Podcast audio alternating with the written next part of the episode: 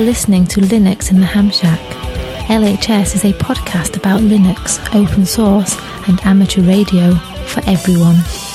Now here are your hosts, Russ, K52UX, Cheryl, W5MOO, and Bill, NE4RD.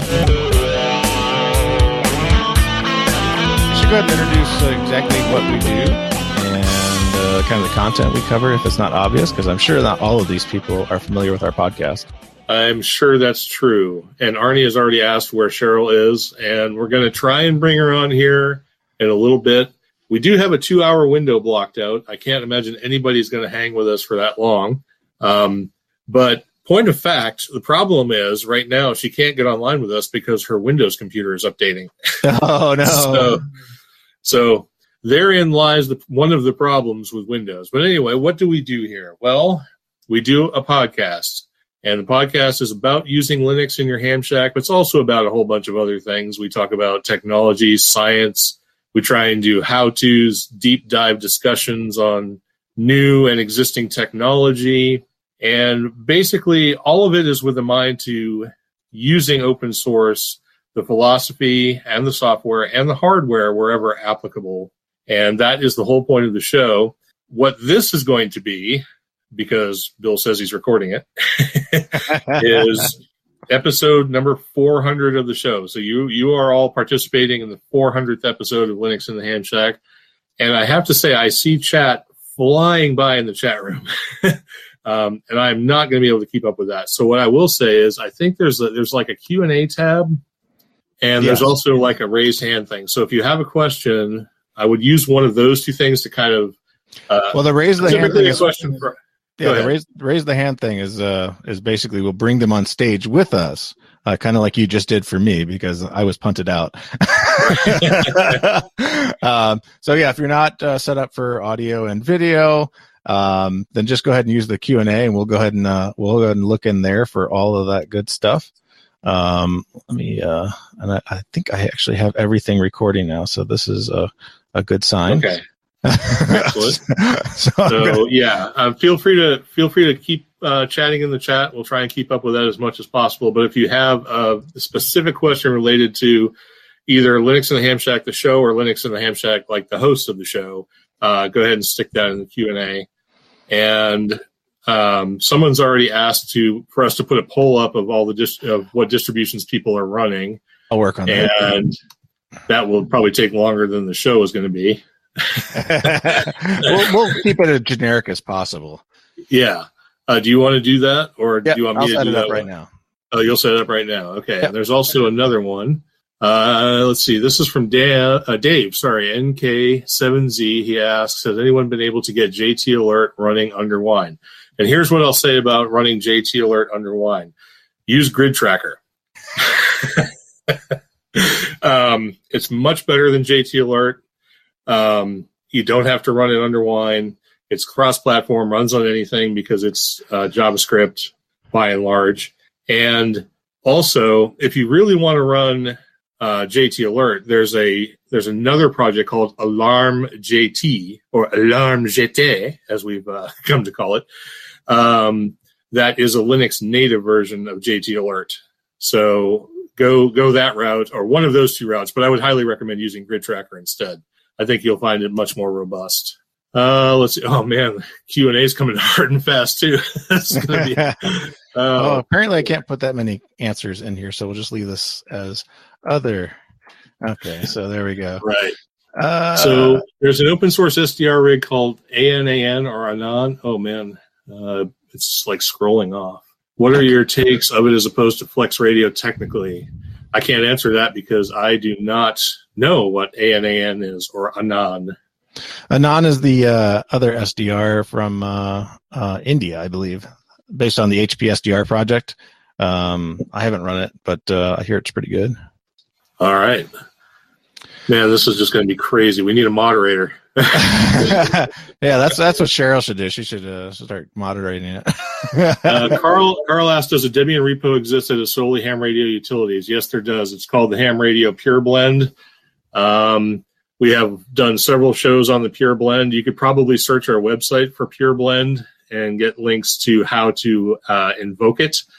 But it's basically a meta package, and if you're running a Debian variant like Ubuntu or something like that, it'll be available. All you have to do is an apt-get install hamradio-star, and that will install all the good stuff. Yeah. So the poll is out, so if you want to join the poll, go ahead and get over to the little poll tab and put in your answer. And I already see somebody has put an Arch, so I feel sorry for you, but that's okay. We did look at a really nice Arch distro not too long ago. So I think it was just an episode or two ago. Wasn't that Garuda or something like that was based on Arch? Yeah. That looked really nice, and it almost tempted me. But I'm waiting for an update cycle and a kernel replacement just to see if it'll crash itself before I commit to using that as a system. But we got 60 votes so far, so it's going along here. We'll go ahead and let it run for a few minutes, and we'll see. We got some more stuff here. Are you including Raspberry Pis as versions of Linux from ARK8ALL? And the answer is yes. I mean, Raspberry Pis are not a variant of Linux, but variants of Linux that run on Raspberry Pis certainly usable for ham shack computing or anything else for that matter. So absolutely, that's included. Let's see where else we got. I got one here from Ian. I can't. My screen's so small, and I'm blind by my old age. Let's see. As November Victor for Charlie looks like he asks if when I will be updating the YouTube series on building a Linux ham shack computer, and I've been promising that for a very long time. I would like to do it soon. I am all prepped to actually do it. I have set everything up here in the shack to do all the recording. I have made some stabs at actually doing the record. However, I did. I kept on running into caveats in the middle of doing my install, and it just basically made me stop, and then I never got started back up. So. So hopefully I'll get back to those. I know they are very well watched on YouTube, and again, we're a podcast. We don't really do a lot of YouTube content, so getting out the old the video editor and everything else, and making sure everything's perfect for that platform is always a bit more effort. so, but yeah, I really want to do it. I want to go through and do a whole series of various Linux distros and getting them ham radio ready. And I kind of started that series, but I have not published any of them. I have recorded a Fedora one, an Ubuntu one, and I think I was working on a Mint one when I stopped. Things have kind of picked up here at work, so I've been very, very busy getting stuff done. So I will definitely try to get back to that. Do you see one you're going to answer next? Let's see. Someone asked about the wine, and it's neither of those. It's not Pinot or Chardonnay. It's Vidal Blanc. So there you go. What else we got? Has anyone had success installing Power SDR with a Flex 1500 under wine? Not that I've heard of. Someone else can try and address that. That's not something I've even tried to do. So. Yeah, someone answer that for who is that? Steve was asking K6SFO. Yeah, let's see. Have you heard? Okay, this comes from Mike VA3TEC. Have you heard of OpenWebRx? Yes, we have. We've talked about OpenWebRx after the death of. That was the platform for using OpenWebRx. That kind of came out of all the Lime SDRs and stuff like that. It's just he got tired of maintaining authentication and ensuring that the system wasn't being misused and DDoS and all the other stuff. So he retired actually supporting that. But you can find OpenWebRx actually on the website. It's actually come back alive, and he's got some new builds out there. Including some Raspberry Pi builds, so you can easily just throw an image on your Raspberry Pi and you're up and running. All you need to do is plug in your SDR and get that configured, and you're golden. So yeah, it's very good. We have reviewed it in the past. It was during the time of SDR HU was still alive and kicking, but I believe there's some other websites now that have kind of fulfilled that gap in that that marketplace. All right, let's see. There's stuff in the main chat. We got Windows pays my bills. Well, okay. I mean, same here. Yeah. I have to use it in my day job as well. That came from Paul K and 6PH. Yes. Open source is the way to go from W2WF. We talk about, let's see, Arnie, SA7CAR, says you talk about Drambuie. Yes, we have talked about Drambuie. Bill calls it honey-flavored licorice cough syrup, and I call it moonbeams and unicorns. Moonbeams and unicorns. That's funny. Yeah, yeah. It's honey lace sambuca. So there you go. But I love Sambuca, so it works for me. So if I have a laptop running Windows, what Linux install do you recommend to run in a virtual machine like VBox? Geez, this is from W2WF. I'm not sure why you'd want to honestly run Linux in a virtual machine on Windows. I mean, you can. If you're going to run VirtualBox or whatever, any distribution will work because like it's all virtual. If you want the easiest one to get running, obviously Ubuntu, Mint come to mind because they're attached to the Debian Ham Radio Pure Blend project. So you can get a hold of those, or even Debian, obviously, because it's the foundation of both those systems. You can get UI working with WSL2. So if you're running in the latest Windows 10, like Cheryl's trying to get going. You can run Windows subsystem for Linux too, and then do some fancy stuff and get your UI to work. And then you can kind of run it I wouldn't say natively, but less stuff in the middle between the bits. Let's see. N5RKO asks, has anyone tried running WiresX Windows app under Wine?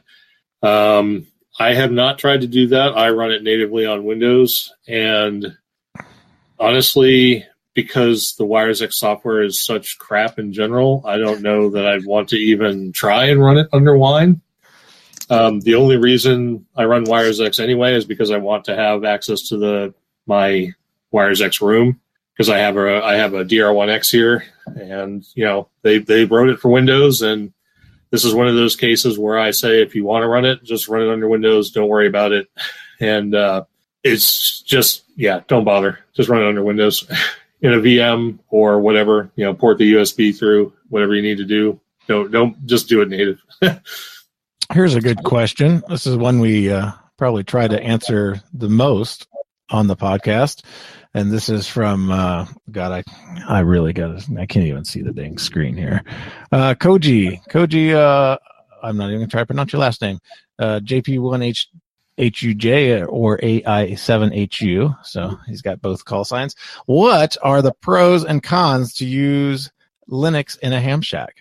Jeez, there's a lot of pros. Obviously, you don't have to wait several hours for Windows Update, like Cheryl's doing right now. I guess there's really, there's really no, it's hard to say there's a pro that doesn't exist for every operating system being in your ham shack, because obviously it allows you a workflow that allows you to save logs, connect to your radios, do digital modes, everything in ham radio. So what's the difference in pros? Probably there's no real pro difference except for you're using open source software, and that normally has a different foundation of meaning for people. The cons. Okay, there are some cons. One thing, you might not be able to run the exact application that you want to run.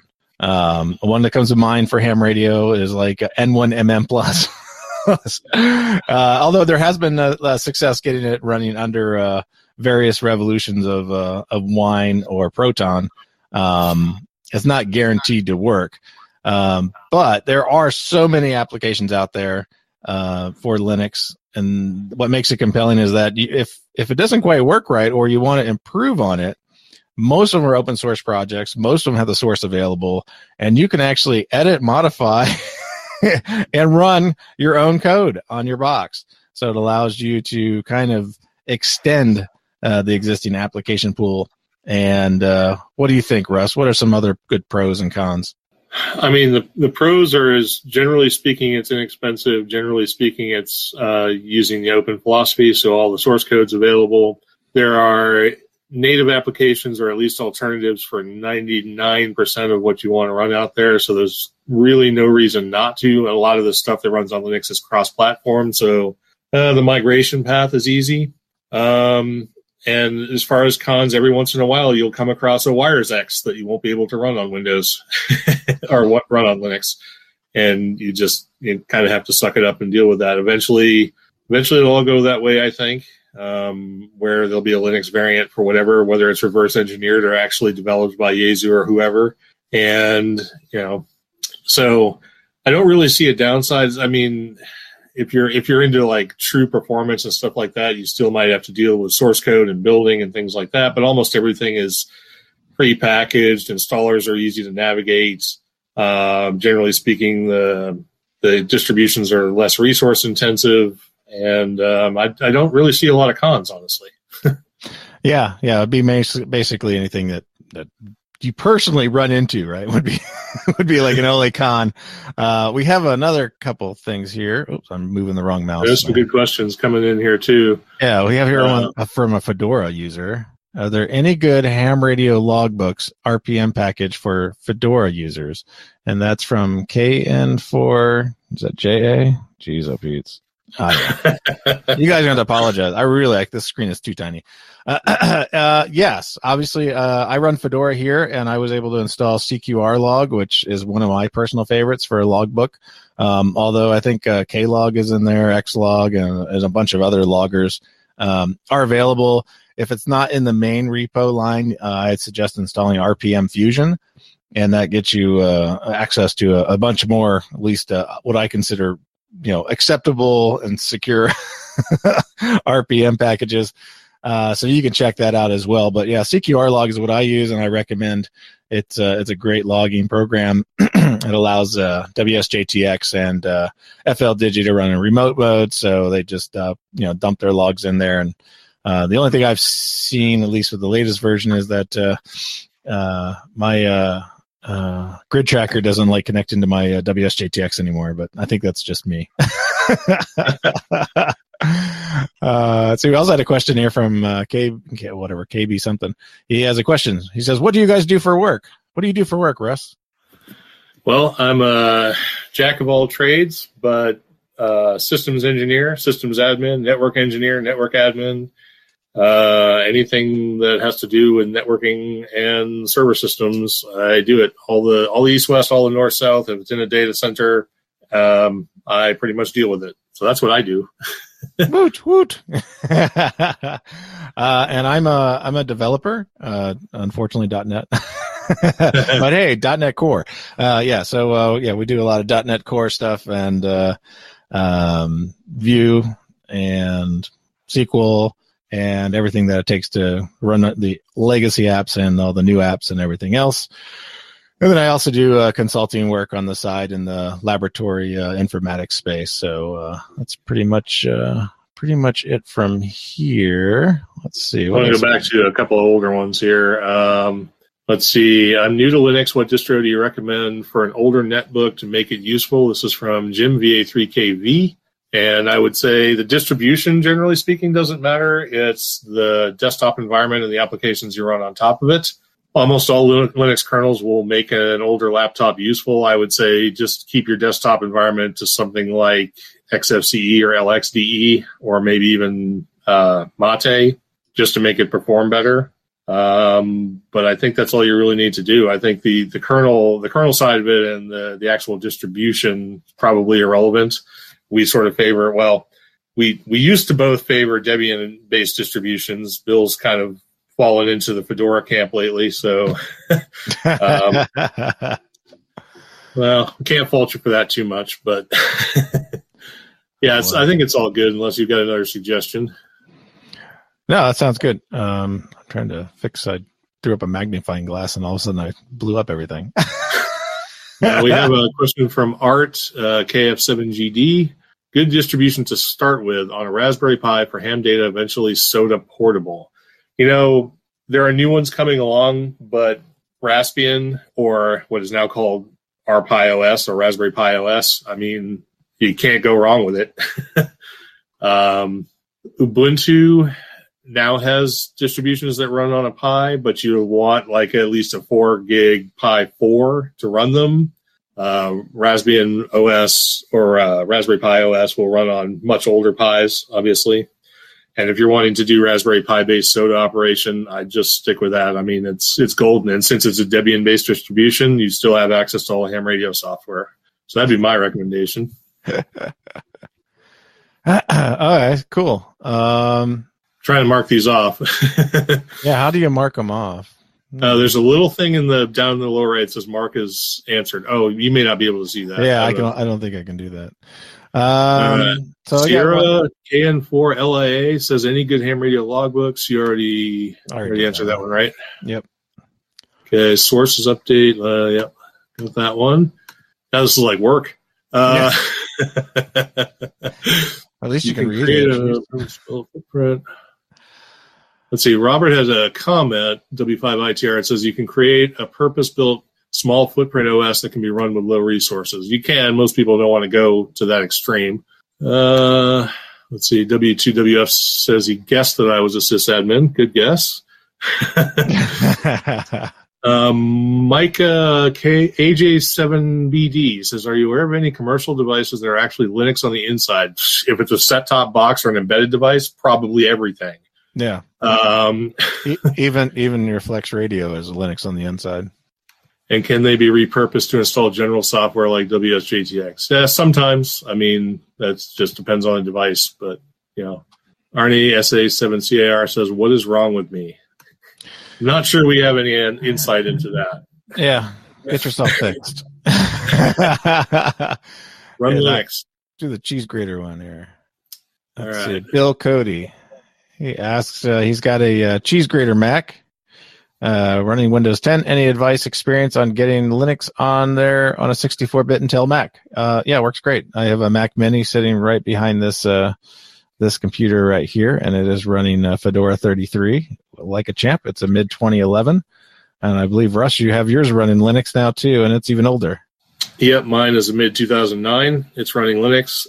There's a website or a wiki or something.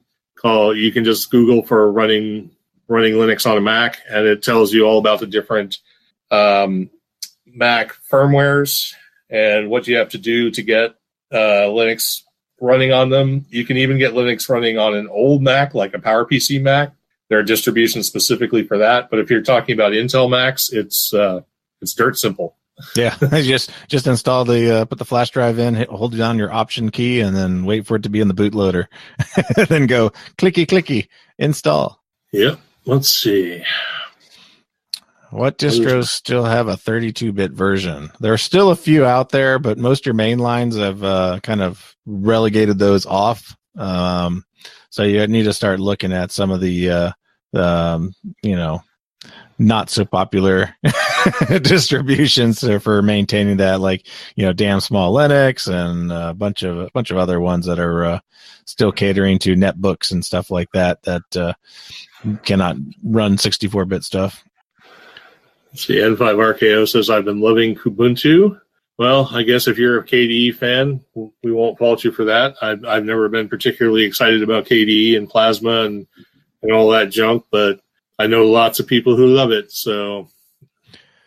Yeah, we got some people in the chat room just talking about the KM4ACK Build a Pi, which, of course, we had him on the show not too many episodes ago either. Yeah, that was pretty recent, yeah. Yeah, deep dive episode into that Build a Pi project, so check that out in our back catalog. Definitely a solid build for getting your Raspberry Pi set up with that kind of software. And let's see, we go to the poll real quick. We got 123 votes in, so that's about 50% of the people. I'll keep the poll open for the rest of the show, so you can keep on throwing votes in there, but let's see if I can read this. This is, okay, we have 53% of the people are Ubuntu distro users, so that's our number one. The number two is other. So that's probably Raspberry Pi. all the Raspberry Pi, Raspbian, and stuff like that. We have Mint users at 16%, Fedora users at 4%. Yes. We have 2 Arch users, so they're down there by themselves. And no Pop OS, really. So no System 76 users, or all the System 76 owners have supplanted their Pop OS with something other than that. So now, of course, all those, well, Ubuntu, Pop OS, and Mint are all sort of similar because they're all out of the same foundation. And now we have lost Russ. Where did Russ go? No, I'm here. There he is. Cheryl's in the audience, and I'm trying to figure out how to bring her in. It says I can only do that if I'm backstage, but I don't know how to get backstage when I'm on stage. Well, tell her to raise her hand. Oh, yeah, that's right. Raise your hand. It's the hand thing right in the middle of the screen. All right. There she is. Now bring her on. There we go. Look at that. Yep, there you are. So Arnie keeps asking about you.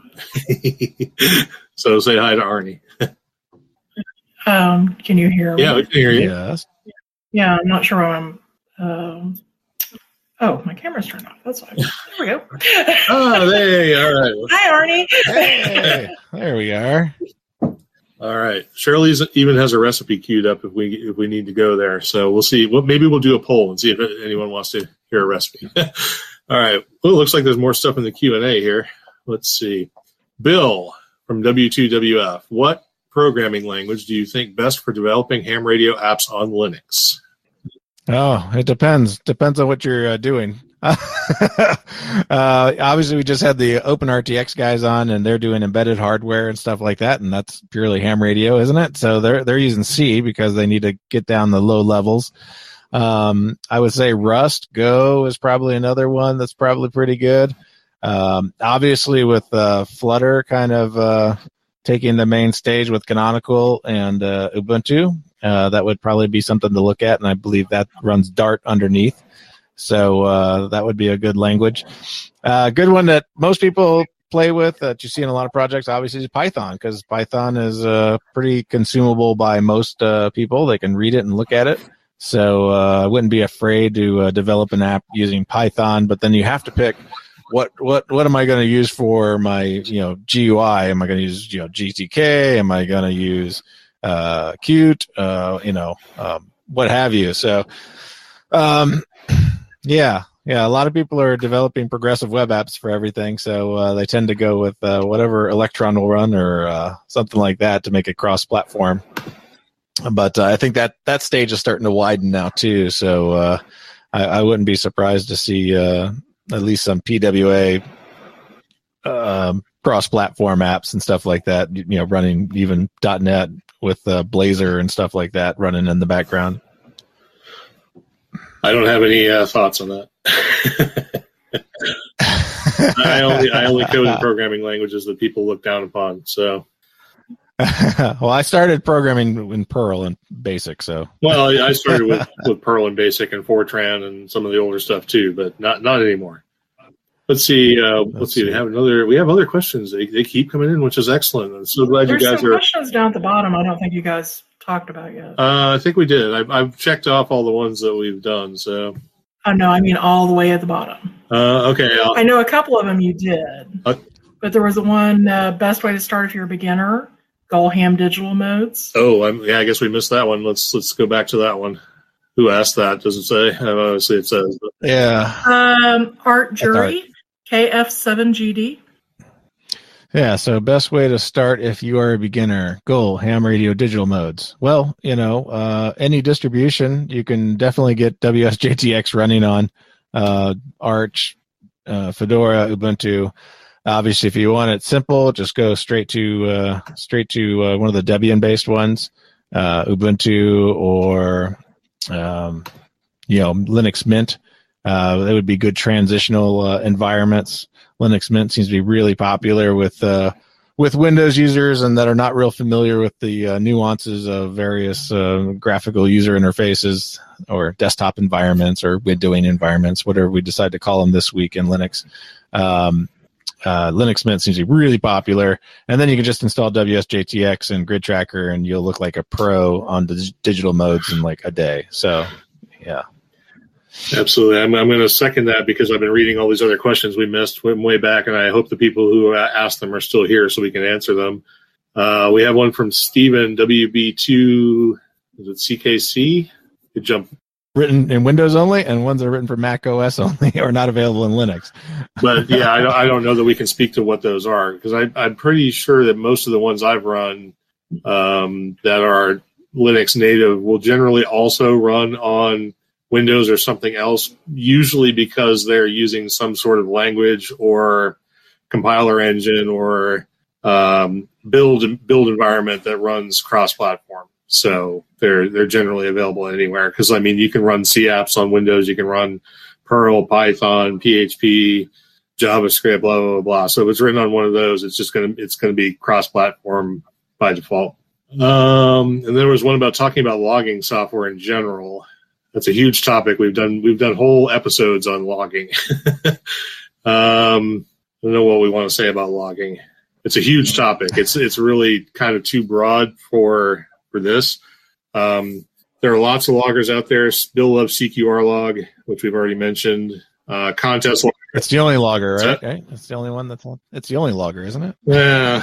I mean, there are other loggers, but yeah, it's a huge topic. I would suggest going to LHS podcast on info and search for logging, and you're probably going to get more information than you ever wanted, because it's a big topic and everybody wants to know how to do logging. And there's a million ways and a million apps. So I had a non-Linux question here from Ivan, okay. WC2S, it looks like. He says, is a non-Linux question allowed? Of course. I mean, we will definitely take your questions. If so, Bill, how are you connecting your Heil mic to your computer? This is a stupid thing right here. I'm actually using an Evo 4. That's right here. So you can see me talking into my thing here. So, yeah, this is what I use all the time. It works.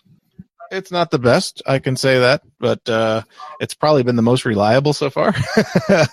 I've been looking at a new device for doing that, but I haven't pulled the trigger yet. But yeah, that's what I'm using. I'm using an Audent Evo 4 right now for connecting up the microphone.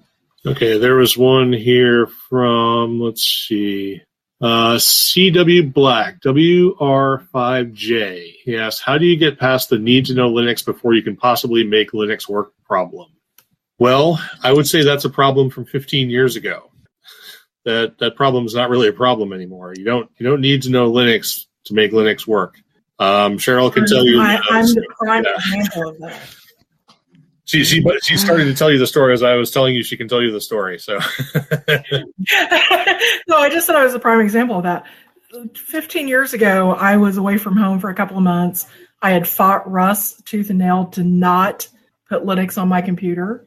And he said one day, you know, I was going to come home and it was going to be on the computer. And I came home one day, it was on the computer. I called him at work. I said, I don't know what to do. He said, sink or swim, you'll figure it out. And by the time he got home from work, I was fine. So he doesn't let me do some things because I tend to tear stuff up. But that's like tinkering with names that I shouldn't tinker with. One of the things we've talked about on the show a fair bit is that as Linux develops over time, its consistency with or its synergy with the look and feel of Windows environments, particularly on the desktop, gets closer and closer. So it's very easy to switch from one to the other. There's very little that if you saw a Linux desktop, you wouldn't recognize coming from the Windows world.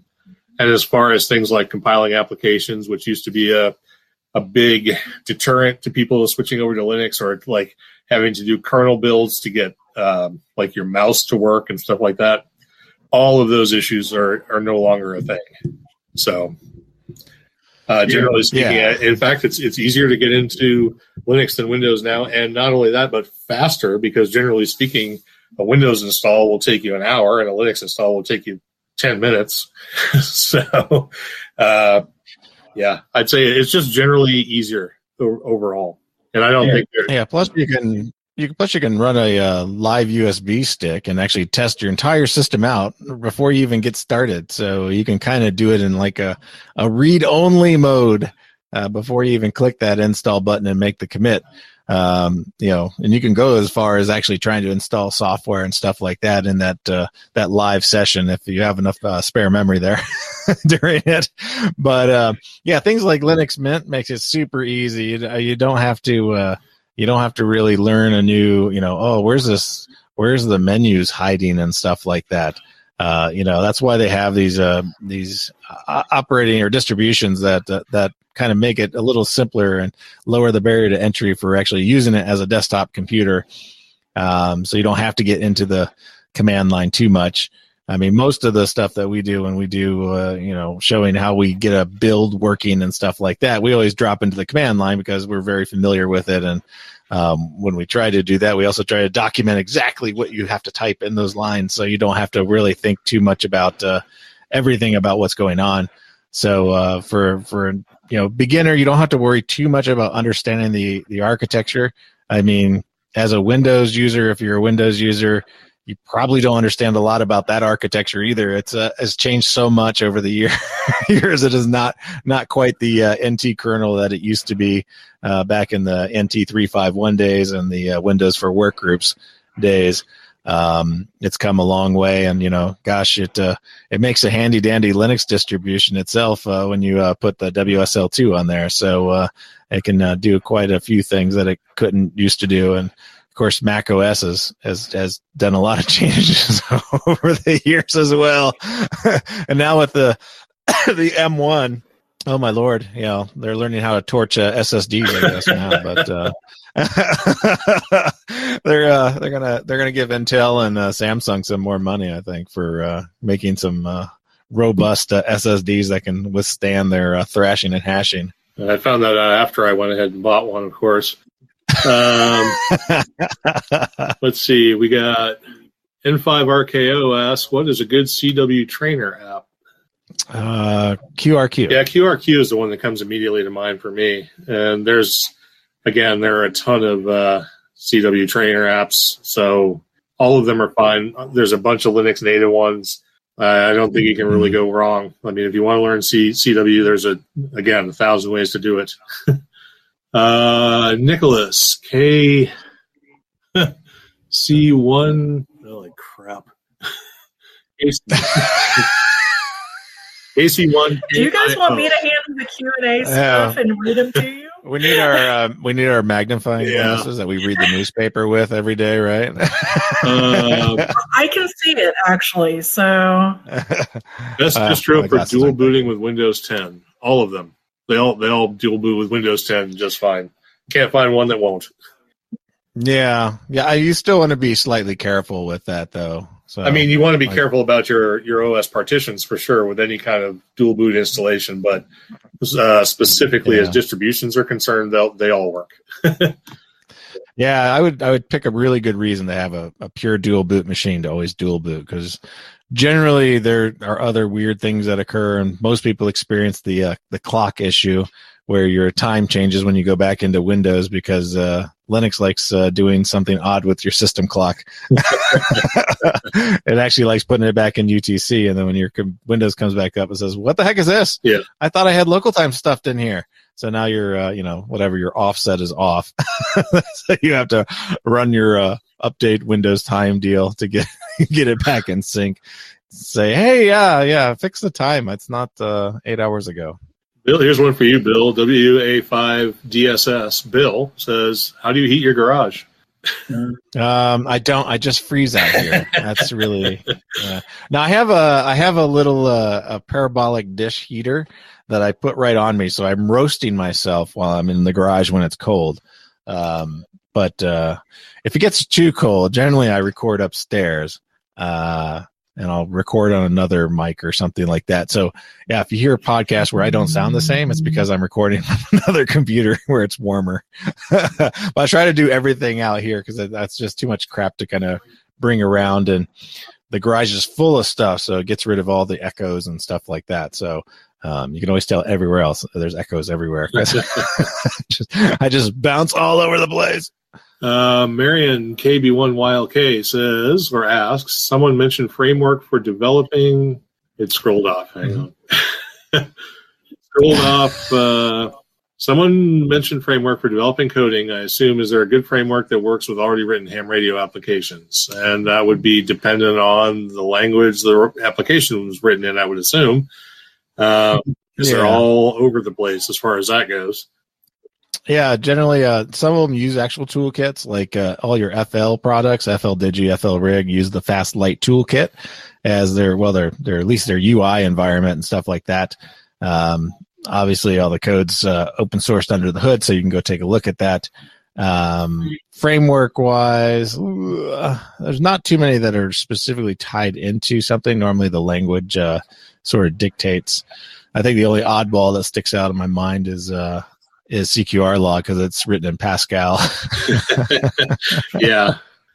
I mean, you know, obviously the modern version of Pascal, but so you have to download all of the IDE and stuff like that if you want to do development against CQR Log. But yeah, not too much framework dependent stuff there. It'd be interesting to see if people start doing that. There's a quick question I'm going to answer here from W5RKO before we get to the one that's not so easy, or N5RKO, sorry. What antenna modeler app for Linux do you suggest? The only one that I'm really aware of is XNEC2C. That's sort of the go-to for Linux native graphical antenna modelers. And I said that kind of fast. It's X-Ray November Echo Charlie 2 Charlie, XNEC2C. So definitely look at that. W2WF again says, what are your thoughts on SIGWIN as, why does it keep scrolling off? It's a Linux environment, yes, that runs under Windows. I find it confusing, but would appreciate your feedback regarding alternatives such as stop scrolling off. such as running Ubuntu under a VirtualBox. Yeah. Yeah, you don't want SIGWIN anymore. You don't want co-Linux. You want to install the Windows subsystem for Linux, and then you can install your distribution of choice into your Windows environment. So if you don't have the latest version of Windows 10, which it would be 20H2, which gives you WSL2, I would get that. Go ahead and run your updater until you can get that feature set, and then get the WSL2, Windows subsystem for Linux 2, put into your system. And that will enable you to go to the Microsoft Store and install Ubuntu, Fedora, Manjaro, and a bunch of other distributions that will run way better than having it virtualized in any way or running SIGWIN. And I wouldn't think SIGWIN's really a good thing anymore with the advent of WSL. Since we've had Windows Subsystem for Linux inside of Windows, there's not a better alternative. That's for sure. And while you're doing that, go ahead and install Windows Terminal if you haven't already installed it. You'll thank me later for that. And for those, Russ, up at the top of your window where the question and answer is, there's a view. You could click that to unanswered, and you get rid of things scrolling off so quickly. Oh, that helps. But also, I noticed that if I click on a question, it doesn't scroll. You highlight. I can read the questions and you guys can answer them. Okay. Since apparently I can see call signs. That would probably be better. This one I've kind of wanted to answer because I think it's been out there a little bit. This is from Tom N8ZM. I have tinkered with Linux a bit, but find the bizarre app names to be unintuitive and hard to figure out. Okay, Windbrain effect, but why the goofy names?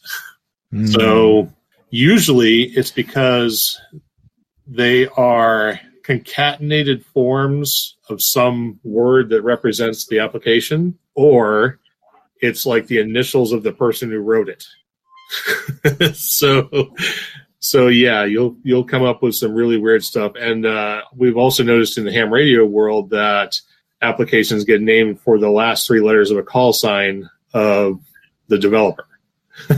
So there's a lot of YFK stuff and DJ stuff and stuff like that. Usually there is an actual reason for a program that has a strange name, but honestly, they're all created by the developers. So it's literally at their whim. And also in a lot of cases, they can't call it something well-known because that well-known thing is already an application like for Windows, and they can't call it the same thing. So yeah, I concur. All right. So let's see. Sierra, K4NLIA. I've gotten some antenna modeling software to work under Wine. Yeah, we talked about that. MNANA-HAL and EasyNEC. Again, XNEC2C is Linux native. Just go for that. Let's see. We answered that one. Quaggy Modeler. Tony, stay out of this.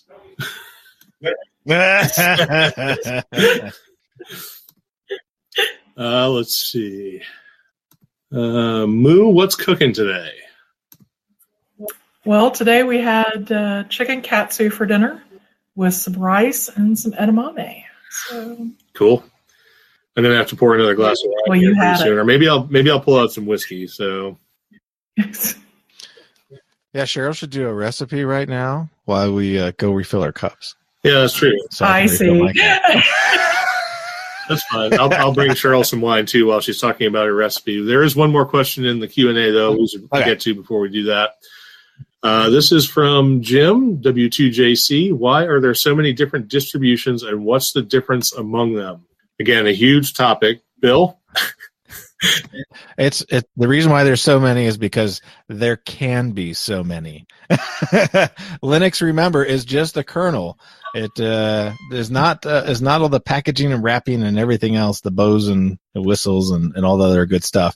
So a lot of these distributions have kind of gained their own popularity for doing very certain things, like being a media-centric distro, like Ubuntu Studio.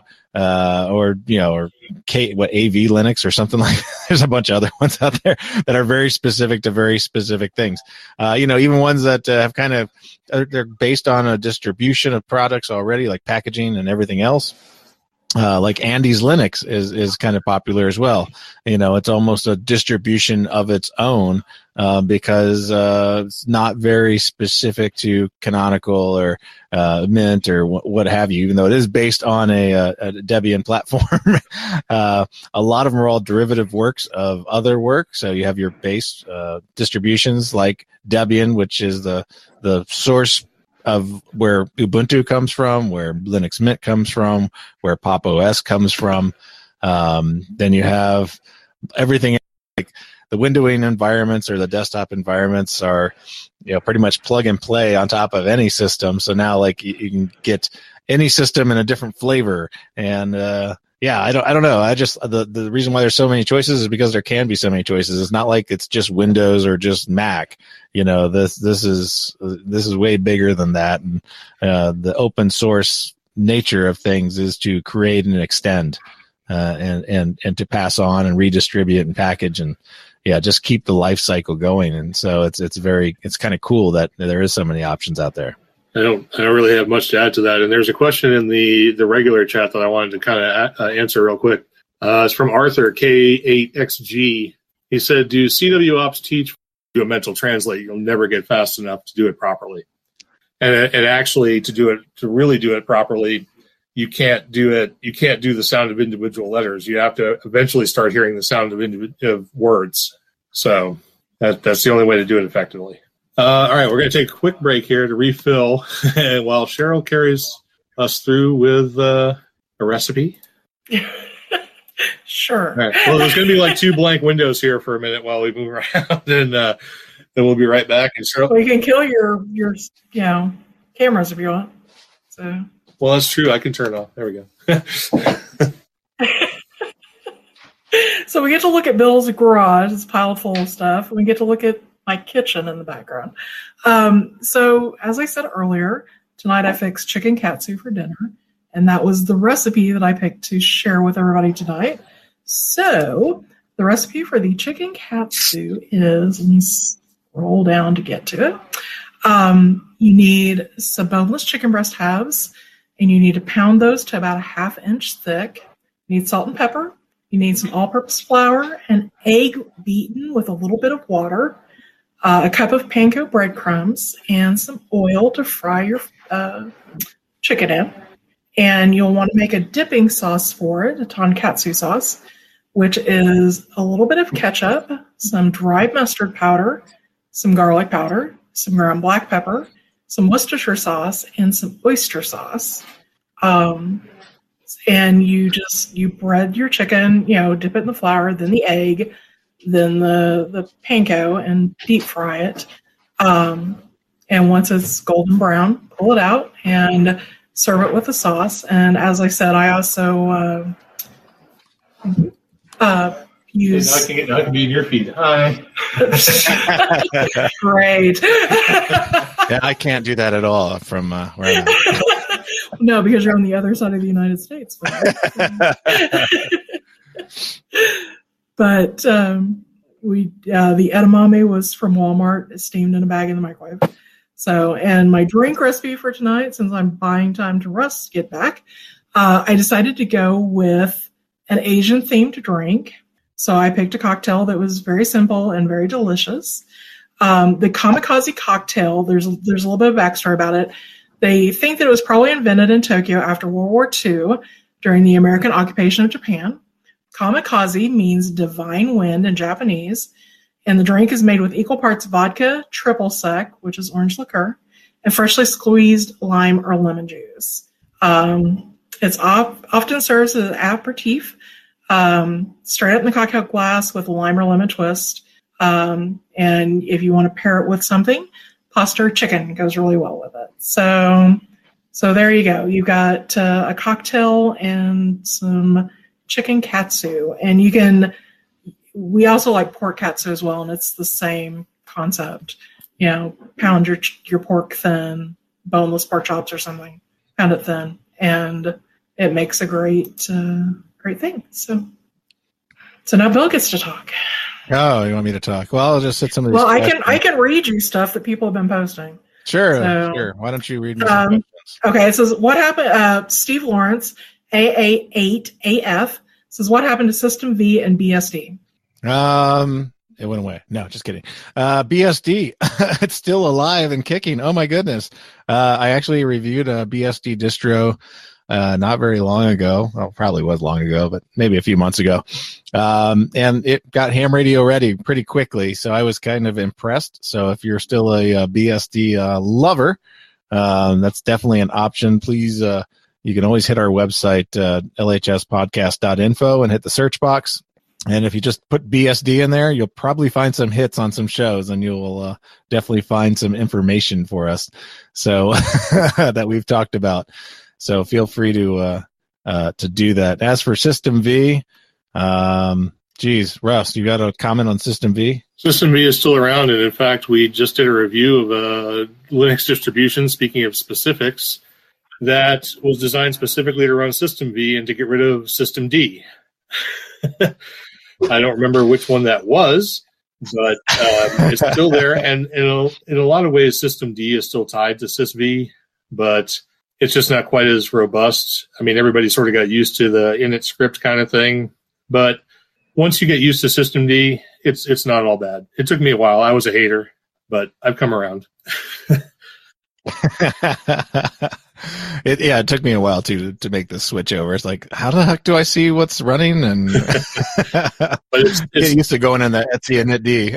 But if you really, really like SysV, there's even a distribution to keep you in the SysV world. So check our website. You'll find it there. Control? What distributions are ham related from Arnie SA7CAR? Well, LHS Ubuntu. That's one. That's right. There's also... We do have our own. There's what? Digipup, if you want to go way out of the way. There's Andy's Ham Radio Linux. There's Shackbox. There's that other one that's for satellite and digital. Dragon? Is that Dragon and Dragon? Star something? Dragon SDR or Dragon something like that. Yeah. We've reviewed that one too. So you can find that somewhere in our show notes or on the website. But like with the ease of being able to put ham radio apps on any Linux distribution, I don't think I don't think it really matters so much anymore. It's really a preference thing. I mean, especially once you get into using Linux quite often, you're going to eventually find that you like a very certain look and feel, and you've got, you know, a certain workflow you like, whether you like GNOME or KDE or Cinnamon or Mate or, you know, all the various windowing environments that you can install. You'll eventually settle in on one that you like, and that'll be your one that you use, and then everything else will revolve around that. Is there a distro that permits playing Star Trek Fleet Command from Michel Abdulla? Is that a Steam game? I don't know. If it's a Steam game, there's more than likely it'll run via Proton.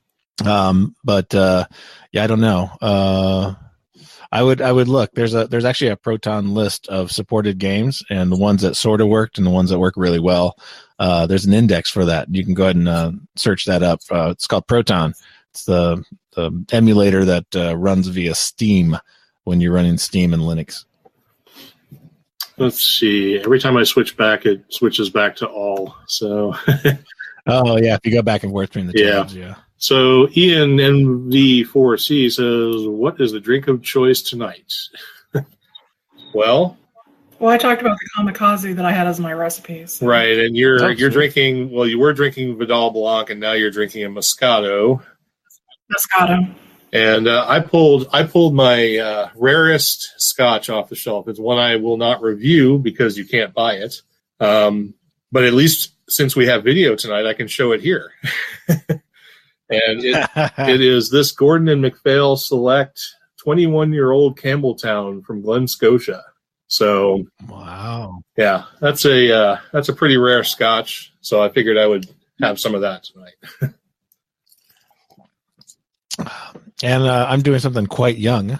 It's a Dry Fly. There it is, Dry Fly. It's a wheat whiskey out of Washington, and. Yeah, it's pretty good. It's 120 proof, aged 3 years. And as you can see, I'm already into the bottle. I just opened it today. No, just kidding. No, it makes a great little sipper, even being young. I think it's being a wheated whiskey, it has less of a bite, so you don't kind of get both things hitting you at once, the youngness and the booziness.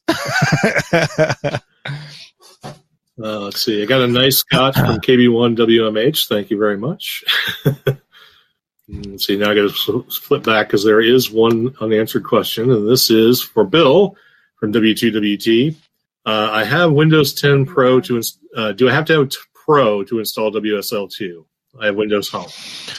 I don't think so. I think you can install it on home. The only one you can't install it on is probably like S, maybe, but I don't know. I don't know. I don't even. Do I have a home? Is this what? Let me look at this other machine here. I don't think this one has Pro system. This is home. And did I install Linux on here? You know what? I didn't do it on this one, but I'm pretty certain I can. I'll get back to you on that. I'm pretty certain you can do it on home. There should be no reason. I mean, the only thing that Pro adds is like network authentication and stuff like that for, you know, doing Active Directory server and stuff like that. Stuff that isn't terribly important to a general user and stuff like that. But I'll take a look and see if that does work. Russ, you're incorrect on the call sign. What's that? If you're incorrect on the call sign, it's W2WF, not WT. Oh, my apologies. I believe we've actually caught up, I think, on all of the Q&A. That's amazing. But feel free to ask more, and if we have forgotten one, I do apologize. Please ask it again. But there were a lot of questions floated there at the very beginning. I think we got through because I saw the facility for us to actually check off the ones we answered. So I think we managed to get through them. And there's been some good chat in the regular chat, too. It's just really hard on this platform to juggle back and forth. We literally needed a moderator. Say, hey, here's a I offered. Well, we couldn't even get you on at the beginning, so. Oh, no, I was on when you guys – I have been – About 2 minutes after you started, I was. You were in? Okay. Yeah. I got your text, but I didn't respond to it. Obviously, that's why it took 10 or 15 minutes to get you actually on board. But you're here now, so. Right. So, yeah. So, the WSL will install in Windows Home. So, Windows 10 Home. So, no problems. So, you should be able to put that on there. And then as soon as you have that, you reboot. And then you can install your favorite distro. Daniel K6DLC says, the bottle reminds me of DEF CON drinks. I'm assuming he's talking about your bottle, not mine. So mine just looks like a bottle of scotch. Yeah, it's kind of an interesting shaped bottle. I have a couple of bottles shaped like that. My bottle of, Wiggly Bridge actually looks just like that. I think the brown sugar bourbon is like that too.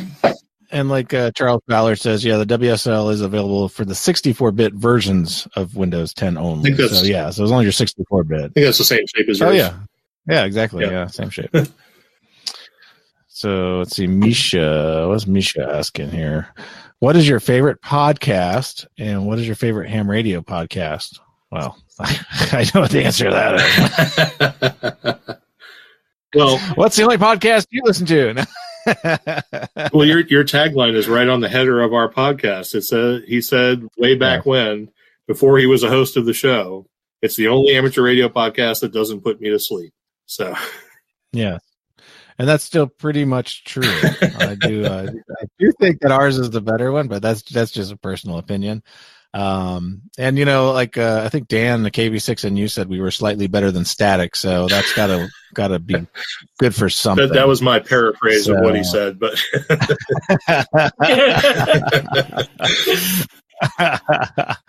other podcasts. I mean, yeah, I listen to a bunch of podcasts. We were just talking about that earlier today. I listen to like 30 plus hours of podcasts a week. So, is there really a favorite in there? I don't know. I listen to a lot, so probably stuff you've never heard of. I'm ashamed to admit that I don't listen to podcasts. You used to. I used to listen to a lot of podcasts, but I also used to have a lot of windshield time in which you had like 8 hours a week. Yeah, so I don't listen. I try. Let's see, what do I listen to when I listen to? I listen to Workbench. I listen to 100 Watts in a Wire. I can't not listen to Richard's Radio Adventures. I just, just have to. I don't know if I have a favorite. I don't watch any of the Twitch streams. I don't watch, or listen to, I don't do podcasts. I mean, I rarely even listen to this one. It tells now. Hey, did you fix that edit? We got a couple more questions here in the chat. Let's see. We got the Shy Goo. This is from Mika, AJ6BD. The Shigu, whatever, GSOC is a Linux device for which I've recently jailbroken to get to a shell. Any recommendations for learning more embedded Linux? It wouldn't be us. We don't get that deep into device development, but like the OpenRTX guys obviously are breaking into the TYT radios and the what are the other radios they were doing? The MD, is that the same thing? Is that TYT as well? The MD 9600, MD UV 380. 380, 390, yeah. Not quite the same kind of radio that Mika's talking about here. I believe that's like an HF sort of web SDR, not probably web SDR, just SDR. Looks like an HF SDR device, as far as I can tell by the Google bots and stuff like that. So yeah, I don't know. I would just start hitting Stack Overflow and all the usual places for doing embedded work. But we generally talk about applications and users, so that's not really what we do. There's a question that got put in the regular chat, so I'll just do that one now, from Anthony, who says, I have an Elecraft K3 and RTL 2832U. What is the best software for a PAN adapter? I can't answer that question. I do not know. I don't deal with pan adapters. Yeah, I mean, basically it's a spectrum analyzer. So, I mean, there's plenty of pieces of software that take a look at spectrum for Linux. You can obviously look at any of the GNU radio blocks and stuff like that. You can probably build your own out of those components. But yeah, it's not... yeah, normally if you're doing some kind of pan adapter, you're looking to do more of an embedded display and a purpose-built UI and stuff like that. So I think you got probably a little bit more than finding a piece of software that's going to do that for you. Misha mentioned a few podcasts that he listens to, or she. One of them is Ham Radio Crash Course, which we should definitely mention. That's a good one. So if you don't listen to Ham Radio Crash Course, you probably should, especially if you're in this chat. Yeah, there's lots of good ham radio podcasts besides us. I mean, we're just here, obviously, but like the ICQ podcast is really good.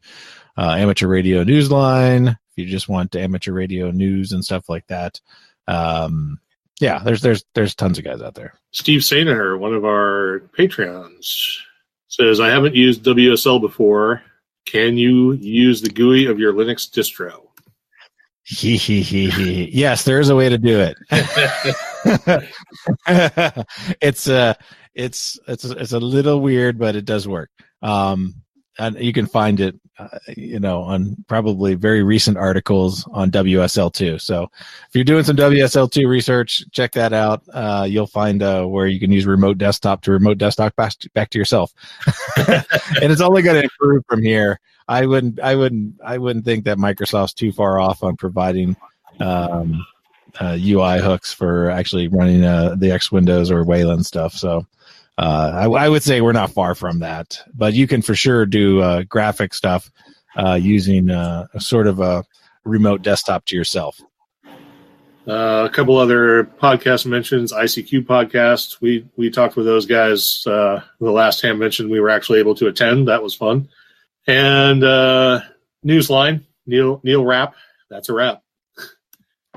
Yeah, we've been on Neil's show too, Ham Talk Live. And he's been on ours. Yep, gotta spread the love. Yeah. Arnie SA7CAR asks, "The only problem with Linux in the ham shack is," assuming fill in the blank, the hosts, I would say. Yeah. The slackers that run the darn thing. Right? The really bad first-time cold reads, yeah, that's probably the worst part sometimes. Once in a while, we get it right. Look at how badly Bill has messed with it. Yeah, cutting and pasting and copy editing. We're not the best at that. We're looking for a copy editor for our show notes, so so we don't have to do them. W2WT has asked, "Have you guys heard of a signal averaging real time for ham radio? I mean, that should average but random noise in our receive signal. Just a thought for a possible dev project." I think that one goes out to all the developers out there. We're just users, not devs. Unless you have thoughts on it. False correction again. Yeah, no, I would definitely look into the GNU radio project for any of that fancy signal processing stuff. Daniel K6DLC says, "You guys are having fun. Keep up the great work." Well, we intend to. Woot! Yeah, when it stops being fun, we'll stop the podcast. Exactly. Let's see. Arnie says, "The only problem with Linux in the ham shack is the southern drawl." Well, there's no southern drawls here anymore. There haven't been for quite a while. So, yeah, not here. I am from Florida, but we're south of the South line. Like the South stops at Ocala, Florida. So as long as you're from Florida and you're from south of Ocala, you're not from the South anymore. You're just from Florida. You're just from Florida. Yeah. So that, like all the crazy people in Florida you generally read about, they're from that line just north of Ocala there, Ocala North. If you look, most of the weird crap happens, all these like, mid to northern Florida counties. That's my story, and I'm sticking to it. You know? But I have been in Montana for almost 11 years now, so I don't know if I can count as a Floridian for much longer. Yeah, just like I'm not a New Englander anymore, so still got called a Yankee from time to time. Last weekend, we actually went to dinner with some friends who are from the Boston area, and about 2 seconds into the conversation, Russ was back in Boston, and I was giving him crap about it. Home because we had to do that whole is it khaki pants or is it khaki khakis? So I was never that bad. Khakis never came out as khakis. Khakis. They do with your dad and your brother. They do, yeah. How do you say garage then? I think I've always said garage like everybody says it. Garage. Or is it the cap what? The cap what? Yeah. Nah. No. No, it was always garage. Carport was, we just never used that term because to me a carport is. You did have a carport. Yeah, a carport is. Yeah, you did have to have a carport. Yeah, yeah. It's an open garage. Right? Yeah. It's a portico, but not attached to the house. Let's see, Arn says, we're great hosts. Thanks so much. Well, thank you. Let's see. So, yep. Yeah. We should mention that we have a thing to do, don't we? Yeah, we were running a thing on the podcast for our subscribers and Patreons, a little giveaway for them. And we originally, because this is episode 400 that we're recording right now. So this is our 400th show. So for the 400th show, we decided to do, well, I decided, we decided to give out a, for one of our patrons, but I'll put in for an additional unit so we can award two. So he sponsored one of the units. And I did the drawing yesterday and have contacted everybody. And we'll go ahead and announce those today, which is at the bottom of my list here or something. I should have them memorized by now. But, one winner was Jim McKenzie, VE5EV, also known as Photo Jim in the Discord. So congratulations, Jim. And that actually has been ordered. I'm just waiting to get the shipping confirmation and whether my credit card will freak out sending something to Canada. The other unit's going to Patrick. WM2A, and I probably have Patrick's last name here too, but if you have his call sign, you can look up his last name. Of course, I have it here. Where is it? Oh, Patrick Eng. Yeah, I knew it was something similar. Something simple. So yeah, those are the two winners. Both of them have been contacted, and we'll work on getting the shipping information out to you too. Thank you for being Patreons and supporters for the program. And I believe both of them have been supporters for quite a while. So we thank you very much for your support and hope you enjoy your new toys as soon as they arrive. And tell us how they are, because I don't have one yet. I have a few Raspberry Pis just sitting around here. I'm like, just within reach. I was looking for one within reach. I have one right here. Look, here's one. Oh, and here's another one with the screen. And, oh, Christ, here's another one right over here. And what do we have on this one? Oh, this one's in a nice little case, and it has a Linux and the Ham Shack sticker, which are, of course, available on our website. This is one of the uncool ones. This is just a standard one. We have the shiny ones as well. And I think I have one in my case down here I could get out and show you. But we have some merch on the website that also helps support the podcast if you're not interested in becoming a Patreon or a subscriber. Russ can probably tell us all about that stuff. What do we got on the shop right now? Since we're all drunks here, it's mostly glassware. Pint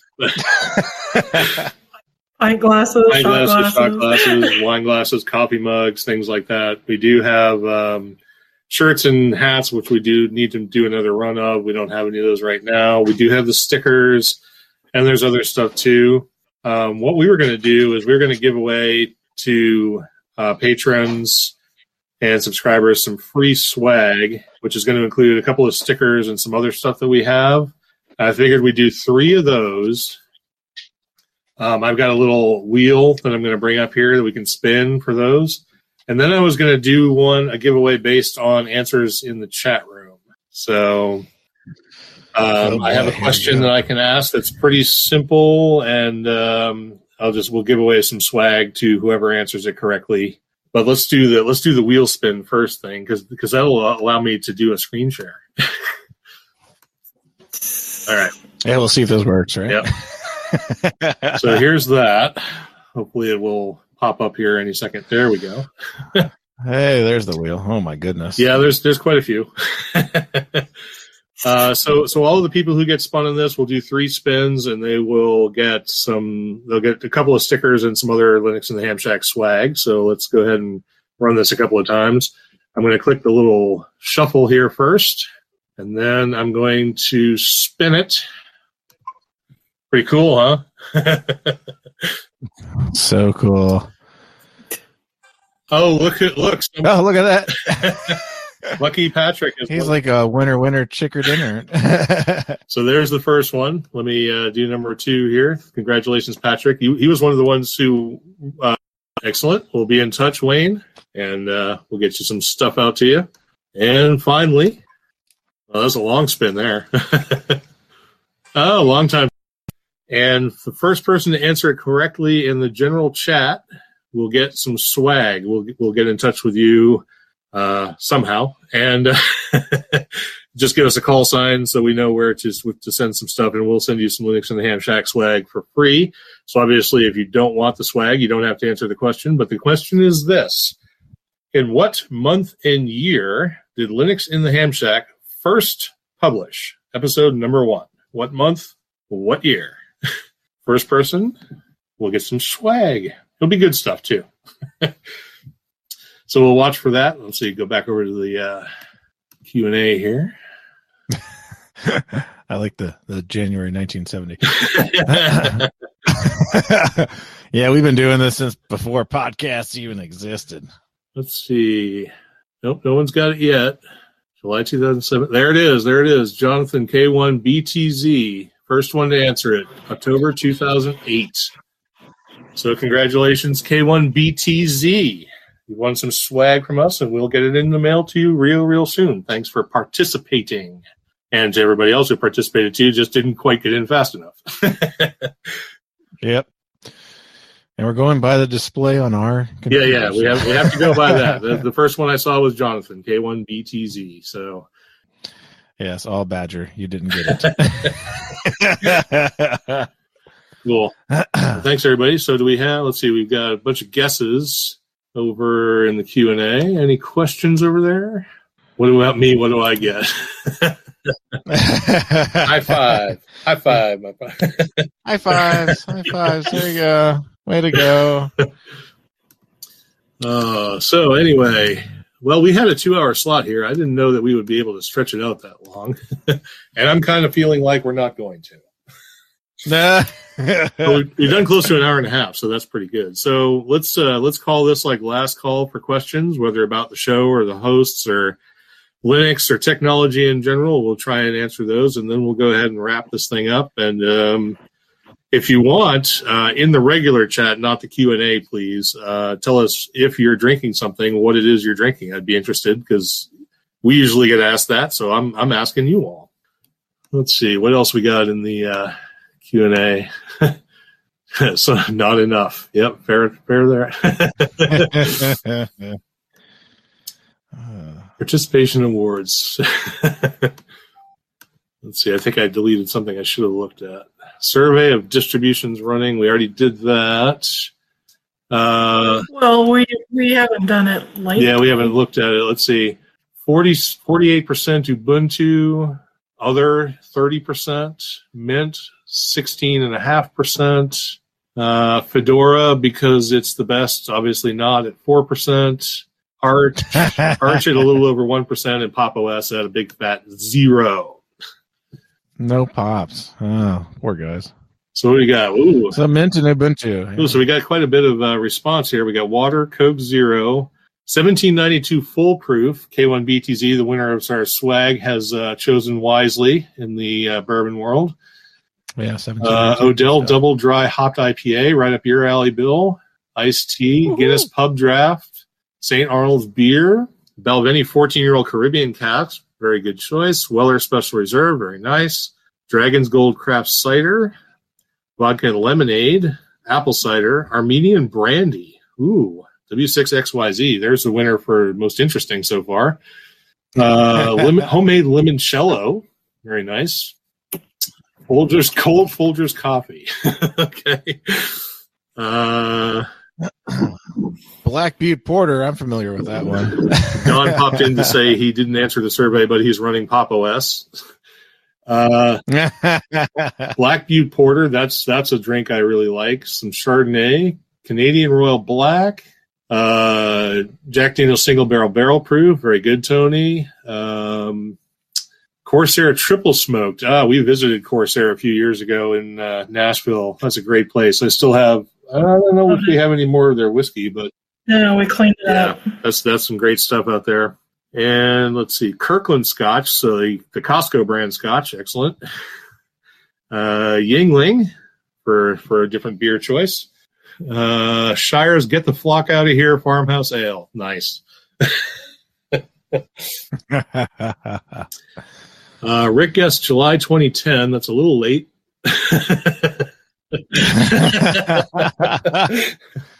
It's right on top of things. He must be on the slow feed. Buffalo Trace. Apparently someone's drinking straight Everclear. 120 proof.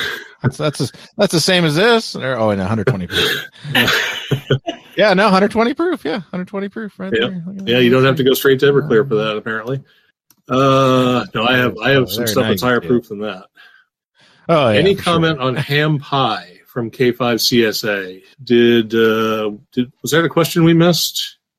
Oh, that's a new question. I was just looking at it. It looks like another Build a Pie kind of project. I haven't reviewed it. I haven't looked at it. I can't really comment on it. Besides, hey, if it works for you and get your pie ready to operate it with ham radio software, then hey, go at it. Yeah. Well, I'll definitely bookmark that to look at later, and maybe we'll talk about it on one of the future episodes coming up. We like talking about Raspberry Pi, including just downloading the software for the Rig Pi project that you can download and use on your own Raspberry Pi. So that's another option for doing Raspberry Pi work, is to go ahead and use that commercial one. Let's see. Here's another one. Thoughts of WinLink using Linux. This is something you just started doing, right, Russ? This is from WD6CDN. Yep, I have set up Pat, which is a Linux native WinLink 2000 client for Linux. That was redundant, but you know what I mean. And I initially tried doing it using AX25 with Direwolf, and I could not get that to work for whatever reason. I was having all kinds of permission issues. So I switched to the RDOP project, ARDOP, and was able to get it to work running natively using Pat and RDOP, and actually made a successful email transmission and reception over HF using Pat and RDOP. So maybe check that out. And maybe we should dive into WinLink at some point, but we've talked about it a little bit, but we haven't really gotten into it real heavy. So yeah, I think we're waiting for us to get a little bit more traction on using it. Yeah. And I think I've only dabbled in it, and you've just started dabbling in it. So we're still in the very shallow end of using some of that stuff. Yeah, absolutely. It's pretty. And the documentation makes getting WinLink with RDOP set up pretty easy with Pat. Do some Google searches. I can't remember the call sign of the guy whose videos I watched. I could probably pull it up here real quick. That got me into it. Let's see. I think it's somebody we had on the show, actually. It's probably KM4HK. KM4HK. Yeah, the Build a Pie guy. So yeah, because Pat is on there, and so is RDOP and everything else. So yeah. So it's KM4. So yeah, if you're using Linux and you want to use WinLink, then go to Get Pat. So take a look at that. And we touched on this one earlier in the show. W7WIA asks about something like JT Alert for Linux. Real quick, Alarm JT is a Linux native clone of JT Alert, but don't use that. Use Grid Tracker. Just go straight to Grid Tracker, gridtracker.org. Yeah, Grid Tracker for the win. Anything else here? Yeah, Pat RDOT works good on Mac too. Yeah, it's a good client. I think it's a good combination. Dial up, blah blah blah. Yeah, I think we've come down to the end of it. So we've done about 90 minutes straight up. So let's call that good. 90 minutes is long enough for any one listen of this program. So. All right. Well, we really appreciate all you guys coming on and hanging out with us and being a part of the QSO Today Virtual Ham Expo. I know Eric has been running himself ragged today, 4Z1UG, trying to make this thing work. And with all the different issues he's had with the AirMeet and vFairs platforms, it's been a lot of work for him and his team to get this pulled together. And we really appreciate all he's done to make this actually happen, so that we can participate and be involved with all of you, even though there won't be a Hamvention this year, as there wasn't last year, but we can all hope for 2022. So, yes, yeah. So with that, I guess we can do our normal sign-off here. Thank you all once again. We'll be in touch with the winners of the different raffles and stuff that we haven't already contacted about getting the stuff out to you. And make sure to check out our Discord, our website, lhspodcast.info, and all the other ways that you can contact us, social media, and so on. And I think that's about it. So this has been episode number 400. 400 in the can of Linux in the Ham Shack. I'm Russ, K5TUX. I'm Cheryl, W5MOO. And I'm Bill, NE4RD, 73.